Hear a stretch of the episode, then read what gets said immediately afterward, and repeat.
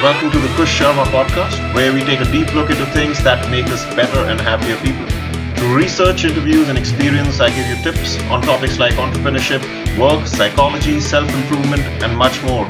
Let's get started. Hi, welcome to episode number seven.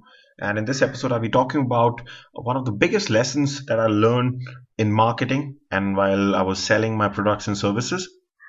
And that lesson has got something to do with a term called decision stress and how this particular term can also be applied to our life uh, to make it better and to live a much more efficient and fulfilled life. So, first, I'm going to talk about how it relates to marketing and selling. So, what does decision stress mean? Uh, it means that when I talk when I say decision stress, we're talking about the customer. So what it means is that when you're trying to market or sell a product or service, what I have in my experience seen that you stand a much higher chance of converting, that is selling your product or service, when you decrease the decision stress on your customer. Now, what does that mean? So, see, you must have seen whenever you buy something, and you're just about to pay for that product or service, you must have seen that you kind of experience this stress level. Now, it depends, of course, what is the price of the product or service. The higher the uh, money involved, the more stress you face. But whatever decision you make, if you try to analyze it deep down, you are facing some stress issue. Like even when you recharge your phone, sometimes you can just face that stress issue. Because of course money is going out of your account so you're bound to face some stress right? So this is the stress we're talking about and how you can reduce it. Because this is what i've seen motivates the consumer or the customer the best. So i learned three things about reducing decision stress. So since i'm into online marketing when people come onto a page where i'm put, where i'm trying to sell a product or service how I try to reduce this decision stress is first of all, and the, probably the most important step, is that you should clearly be able to communicate to your customer how your product or service is going to improve their life. This should be the main criteria of your sales pitch. So, a lot of people talk about features of their product or services, which are not very important to the customer. I'll just give you an example in a while. But what you really have to communicate is the benefit of the product or service, how it will improve and change their life for the better. How can you solve the pain that they're facing, whatever issue they might be facing, and how your product and service can get rid of that pain. Like, for example, let's say if you're selling a camera, it would be much better if you show two images from different cameras one from this one the superior camera that you're trying to sell and one from the normal cameras that people use. And have those images side by side so that people can exactly come know how a, a particular image will improve the moment they buy this camera. But the mistake most marketers would make is they would talk about features. So they would talk about oh it's 25 megapixels. This is the sensor size the, the body has these functions. All, all that is fine you have to but the main thing is the benefit. Because the customer might not even know of these terms and um, technical terminology. Right? So you clearly let them know how it's going to affect their day-to-day life. And once you do that and it should be very very clear. So that's one point.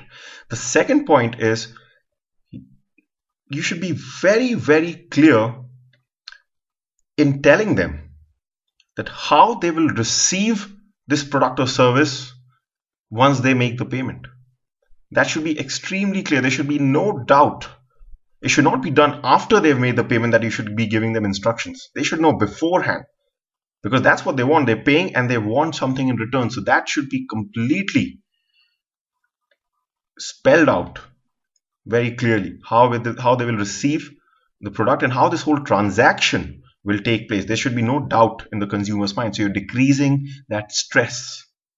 Right. The third point, which really worked in my favor, was put something out there which lets them get in touch with you.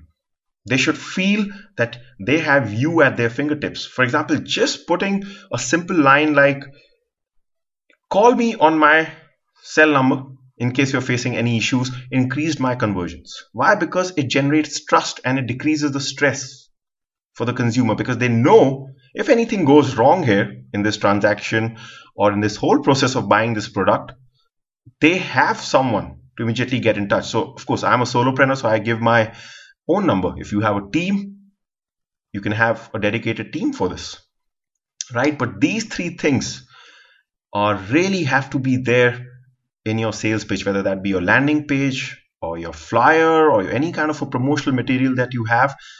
Make it absolutely clear. Haven't you seen this? If you download an app, for example, these days apps are very popular. You have some apps that do so well. That's because the flow is so convenient for the consumer. You exactly know that if you press these buttons and that's it, your job is done. And you tend to use those apps more. Right? So make everything clear and communicate that very, very, very clearly to your customer. There should be no doubt when they're reading about your or just gain, you know, when you're selling your product or service to your customer, they should have absolutely no room for doubt. That will decrease their decision stress. And the more you decrease the decision stress, the better it is for you. Now, how can this aspect of decision stress be applied to life? So I was reading about a very interesting research study that was done. I just forgot about which university or institution did that, but it was very interesting, which was on similar lines. So what they did was, I'll just roughly tell you, they divided two groups of people. So let's call it group A and let's call it uh, let's call the other group group B. And what they did was, for a few days, they made these two groups stay in an environment where they put them under different conditions. Now, what were these conditions? Group A, throughout this whole time, you know, whenever this the whole research time, what they did was they told they presented Group A, the people in Group A, with a lot of decisions to make. So let's say it was, let's say, I don't remember the number of days. Let's say it was for three days. So for these three days, they would just give these people choice after choice and very simple choices. Let's say they'll present them with a donut and a pastry, and then they would ask, which one do you want to have? You have the choice. Make the choice. Then they would give them a choice between two t-shirts. Which t-shirt do you like? That'll be yours. So they would get to pick. Same thing with other clothings and a lot of things like that. So they would just keep presenting them with choices and they could just pick the product after going through uh, the different choices. So the product, the food, whatever. And the group and the other group, group B, what they did was they did not give them any choices. They just gave them that food. For example, let's say they just gave them the donut. There was no pastry. There was no choice to make. They just gave them the red t-shirt. There was no yellow t-shirt there. They just kept giving them things without making them make a choice right? So there's one group which is again and again making choice choices and the other group is not making choices at all. They just have to do with what they have got. And then what they did was a very interesting thing. What they did was after this study got over they took both the groups and the people that were involved in these groups they asked them to put their hand inside a box of cold water very very cold water okay the kind of uh, temperature where you know you cannot keep your hand for uh, for too long. So it was really ice chill. And what they saw was that the group that were continuously being presented with choices they could not put their hand for too long inside that box of water. Whereas the other group which was which did not have any choices to make, they had they could keep their hand for longer in that cold water. So the study, the conclusion was that because these three days, this particular group was continuously making choices, choices after choices, their energy was going down because of these choices. So their decision stress was actually impacting their energy levels and their willpower levels. But the other group, which had no decision to make, they simply just you know they had to make do with whatever they were offered. They did not make any decision. So they did not expend their energy in any decision. So they had conserved all this energy and not wasted it. And hence they had more willpower because now they could put all their energy in putting their hand inside this cold water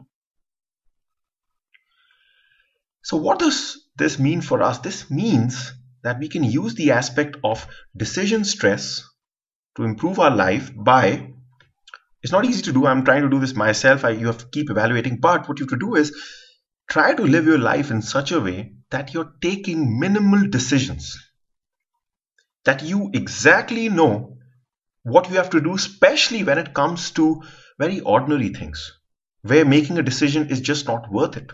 For example, when it comes to deciding what you want to wear, you can reduce your decision stress just by having a very limited variety of clothes in your wardrobe. So I'm not saying that you should dress simply or something like that.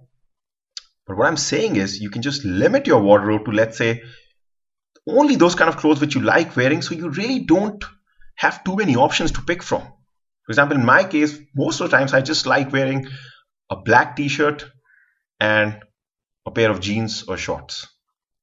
So of course I do change. It's not like I've just um, become too single-minded about this, but I'm, I'm talking on an average level. So try to find those ordinary tasks which where you can reduce that issue. You when you wake up till the time when you sleep, try to have the ordinary tasks uh, completely you know decision free for you. Most of them, as much as you can. I'm all for flexibility, so I'll be talking about that in another podcast. But here I'm talking about the tasks where the decision stress is not worth it. And what those tasks are for you, for you, you'll just have to find out for yourself. The example that I gave is just from my own life because let's say I don't value clothes that much.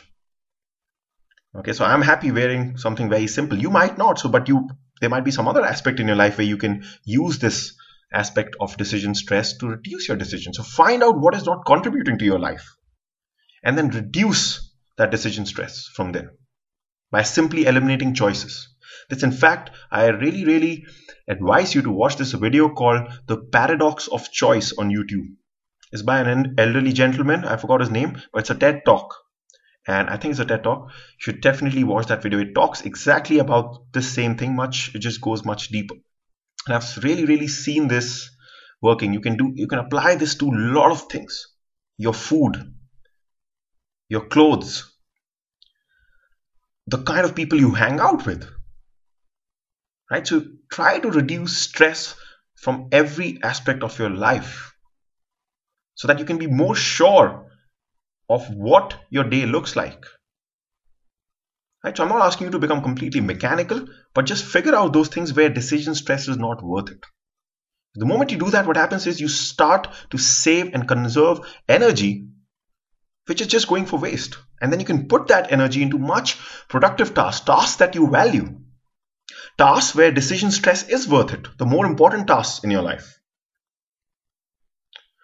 Right? So that's about it. I hope you like this podcast and I'll see you in another episode.